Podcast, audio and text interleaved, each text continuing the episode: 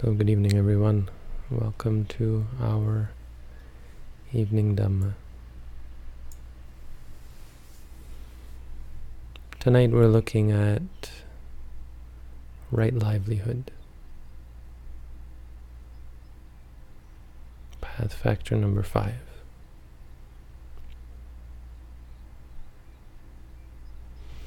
And this completes the morality or the ethics section. So we have right speech, right action, and now the right livelihood.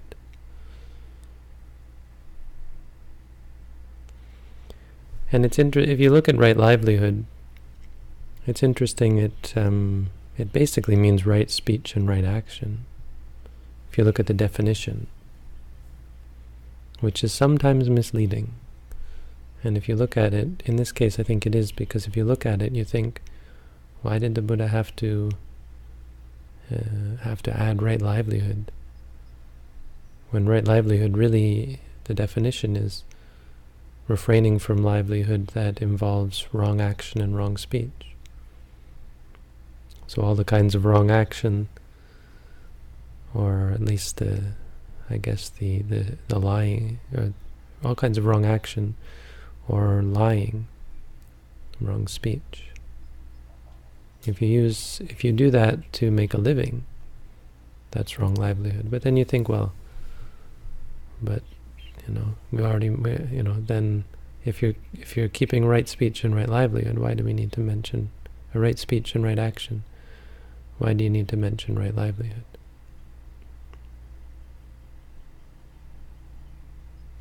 But I think it is quite important. I think this this belies the fact that Uh, right, livelihood is an important part of who we are. At its very essence, livelihood means staying alive. What do you do to stay alive? And it was a big part of the Buddha's conception of the monastic life. And I, I don't think this would have been something even unfamiliar to him. It, it was something he had to deal with for six years. Once he left the palace, it was a question, how do you stay alive? Because suddenly he didn't have a livelihood.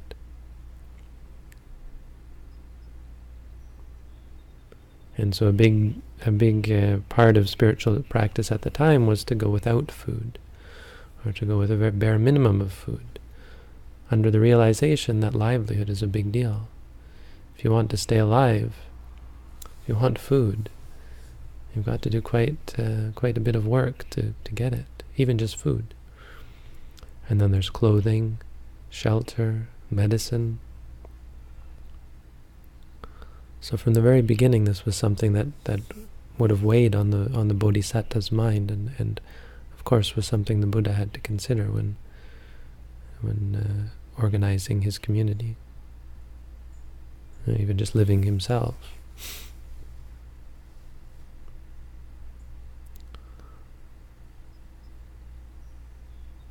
So it, it, it actually weighs in quite significantly how we live our lives, beyond simply wrong action and wrong speech.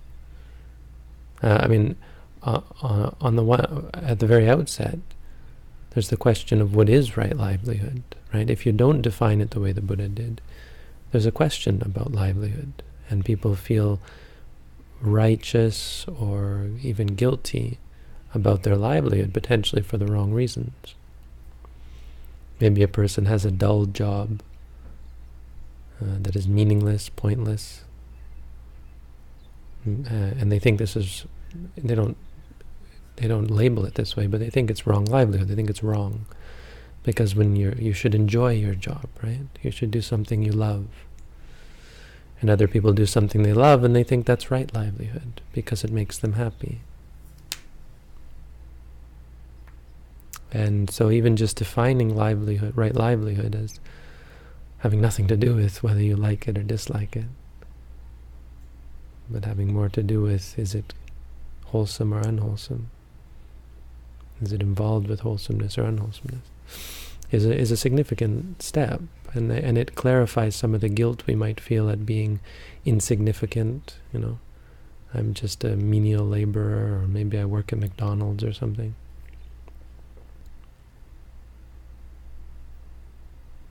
Maybe I have a job that is very insignificant, or maybe someone is famous, you know. People think uh, the greatest livelihood wouldn't, you know, to be a famous doctor or scientist or, you know, someone who changes the world. That would be the best sort of livelihood. For a monk, it would be to be the Dalai Lama. That would be the, you know, you're so, such a public figure who ostensibly does such great good in the world. But that's not the measure of right livelihood. None of that is really. A monk living off in the forest who nobody knows has, has can have can have perfect livelihood. They can also have terrible livelihood. They can be killing wild animals for food, which would be very bad. But so basically, again, this the part of this path that orients us, the part of this factor that orients us is around the the right action and right speech. So your livelihood is okay. It, it's uh, it's within the boundaries of what will lead you to the noble path. Again, talking about the preliminary path, the cultivation. Uh, if you keep basically the five precepts if you don't kill, if you and if your livelihood is not to kill, obviously, and steal or steal or cheat or lie, that's a, a good basis for right livelihood. But of course, it's not yet right livelihood, and any livelihood that involves torturing others, manipulating others, um, even any livelihood that involves greed or ambition, from a meditative point of view, is wrong livelihood. Even at a meditation center, if you start requesting special food or, um, you know, if you start, if you go out and, as a meditator, if you go out and to the store and buy food, if you worry about food, is it delicious, does it taste good, that kind of thing, this you could call wrong livelihood, or in line with wrong livelihood, of course on a much lower level. But what it means is we have this necessity to go and eat, but we're making it complicated. It's becoming a hindrance. Your need to stay alive is getting in the way. And so the question for the Buddha was always, how do you keep this from getting in the way? The need to wear clothing really gets in the way because, of course, you have to go out and First you have to make all the money, and then you have to go and buy the clothes, choose the clothes. Or maybe if, at the very least, you have to make clothes, which is a lot of work itself. And then even worse, you start to get attached to the clothes. Maybe you wear beautiful clothes, and you, you, you become, you get this image, this is what the kind of clothes that I wear, and this makes me look like this sort of person. Easy to get complicated. What you have to do to stay alive and or to, to get the things that you want. So the greatest right livelihood, of course, is the monastic life from a Buddhist point of view. This is why the Buddha created it. He envisioned monastic life as the best way to stay alive without engaging in all the complicated livelihood-related issues. So he said, for food, you take whatever people give you, alms.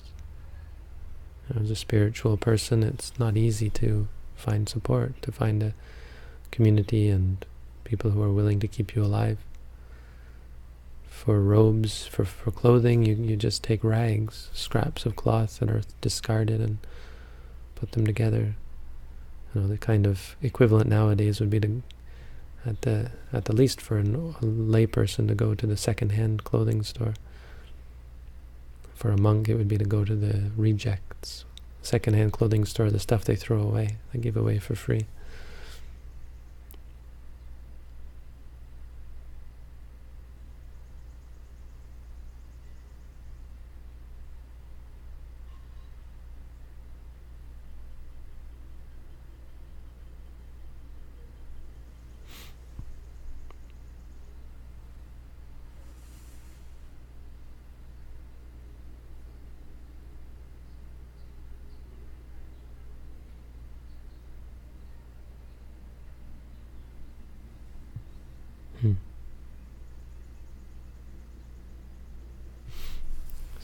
Reading something. I'll have to talk about that later.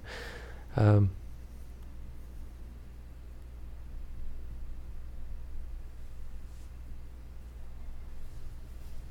so I mean, it's not a, it's not a matter of having to become a monk to gain right livelihood, but it's important to understand this, to see this as a as a linear progression, right?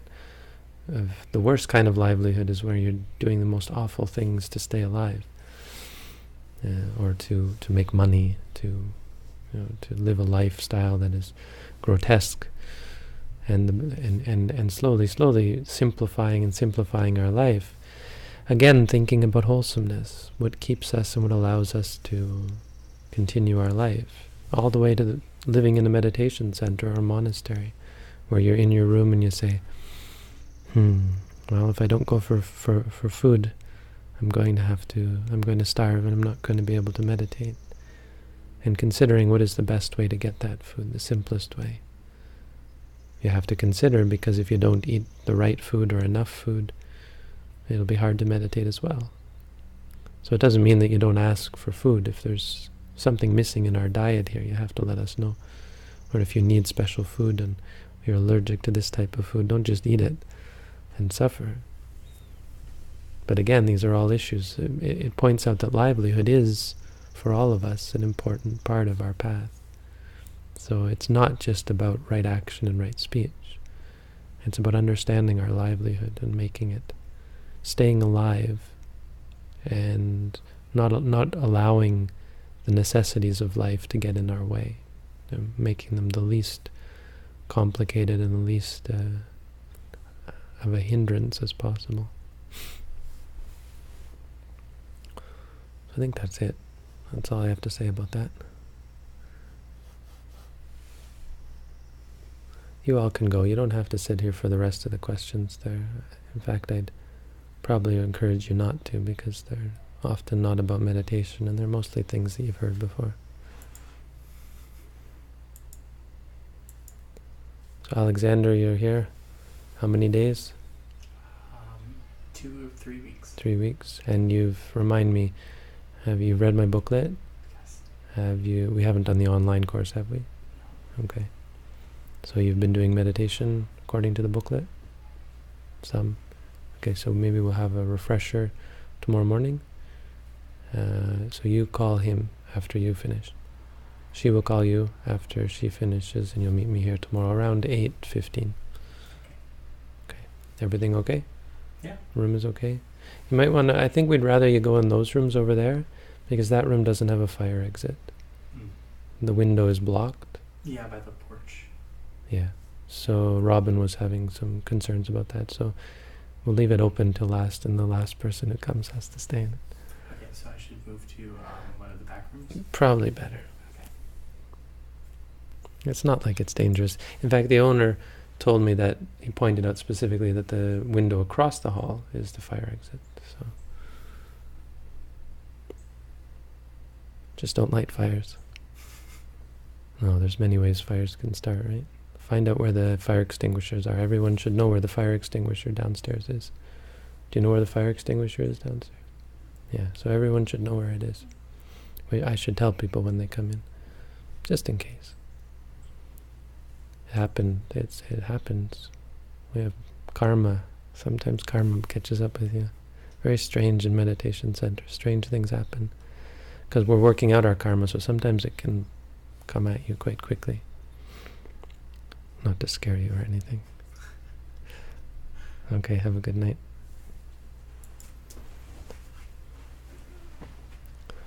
The First Noble Truth is still true with regards to sankhara, even for someone who has eliminated craving.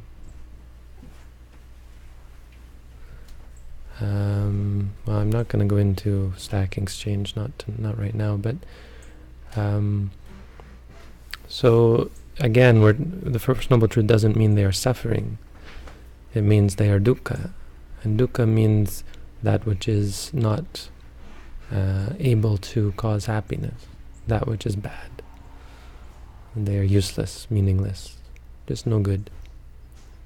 And for an enlightened being, that's true as well. They are still no good. They are still um, not sukha. They are not something that causes happiness. It's not that they are suffering in this in in that sense. So it's important to understand the first noble truth, or it's important to understand suffering, the concept of suffering or dukkha, that it doesn't in every way mean um, painful, stressful. Um, but in a sense, they are uh, inferior. Um, in a sense, they are stressful, even though they don't cause stress, because they are incessant. The arising and ceasing, they are relentless. So they are, they are no good. We think of arising, this arising and ceasing uh, as good, you know. This is a wonderful world to live in, but it's not. And an enlightened being realizes that. But you know, the nature of them is this incessant arising, and that's why they're called dukkha.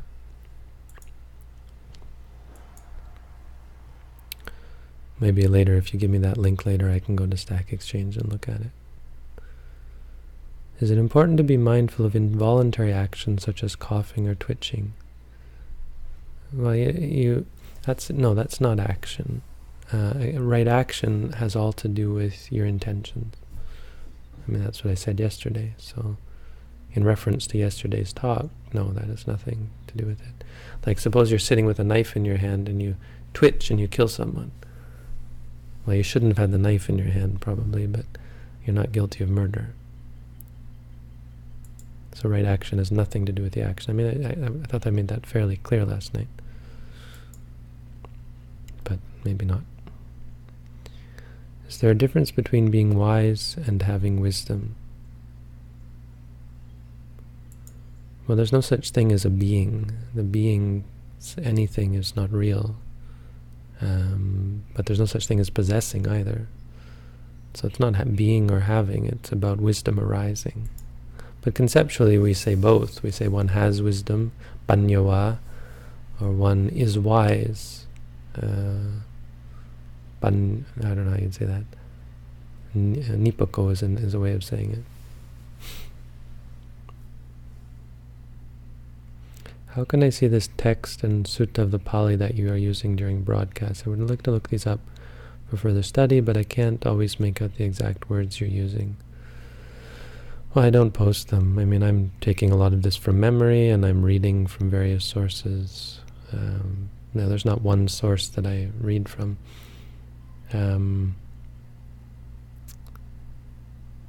I mean, maybe eventually, once we get back to a good platform, I can have screencasting. There's this this app studio thing that allows you to do that to show your screen. So I may be able to do that, but it probably wouldn't be great anyway because YouTube quality is not great. Um, you can, you know, if you want to email me and with some, hey, you said this, where can I find that? Those kind of emails I'm happy to answer. Although I'm very bad at answering email. Hopefully, hopefully I'll get back to you on it. Too many emails. If in my room is a spider insect, I should try to get them through the window to freedom or just leave them alone and ignore them when a mosquito settles on my screen, for example. Hmm. Yeah, well, I mean, you're not responsible for the acts of others. This is all about your intentions. But I would say it's compassionate to think of their well-being and so letting them out. But it, it, that's a totally optional. I mean, I think if a bird is fluttering around in your house, you probably do the compassionate thing to, to let it out because that's a significant thing you can do. But insects, you know, it's really they're just going to come back in anyway. More of them are going to come in. So I generally let them out. I generally, like if there's flies in here, I'll try and find a way to let it outside. I think it's a compassionate thing to do. It's a good thing to do. It's not something you should obsess over, and certainly something not something you should worry about. It's um, sort of an optional, you know, do what you can, but getting a fly out of the house is not an easy task. I remember once um, when I was doing tree planting. This was after I'd started meditating, and I went up north to do tree planting. And if you know anything about North North Canada in the summer, which most people don't, but I'll tell you, the mosquitoes up there Um, they said they were joke. I don't know if it was a joke or not, but I believe it. That the mosquitoes were chasing away the bears. Uh, and, and like it really is clouds of mosquitoes when you get up in the north, and it's quite remarkable. So I had a. I was thinking, you know, how am I? I was reading about this. I was thinking, how am I going to do this without killing them, right? I mean, I wouldn't kill them, but how am I going to do this without getting eaten alive? I guess. And I read about the various. Um, the only, the only uh, repellent that really works is DEET, which is really bad for you. So I thought, well, if I'm going to use DEET every day and enough to keep these, apparently it leads to sleep loss and hallucinations and all sorts of bad things. So instead, I had this full body mosquito net. Anyway, that, that's not the point. Um, one night, I got out of my tent to go to use the, the tree, and I'd forgot to close the door. When I got back, uh, the uh, the tent was full of mosquitoes. There were like at least 20 mosquitoes, probably more, in my tent. And so I spent the next hour with this little cup getting the mosquitoes out one by one by one and using a flashlight to find them and getting them out without killing them. I mean, that was probably more for my sake than theirs. Uh, but, uh, you know, I, I think a point it's, it's optional. It's something that's good to do. But it's certainly not killing them if you don't do it.